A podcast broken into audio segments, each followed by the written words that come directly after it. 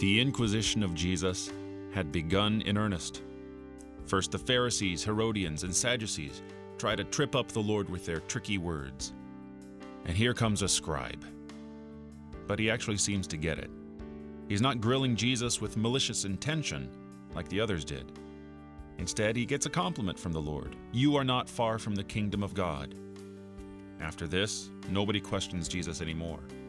Then the Lord is sitting, watching all the people put large sums of money into the offering box when suddenly there comes a widow, and she puts in all she had. Her every last cent goes into the offering. She lived out what the others didn't understand with all their technical trap inquiring gymnastics. She rendered unto God that which was God's, her entire life.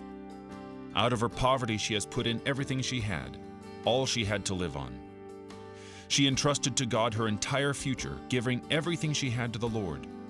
She isn't just not far from the kingdom of God, she's living on every word that proceeds from the mouth of the Lord.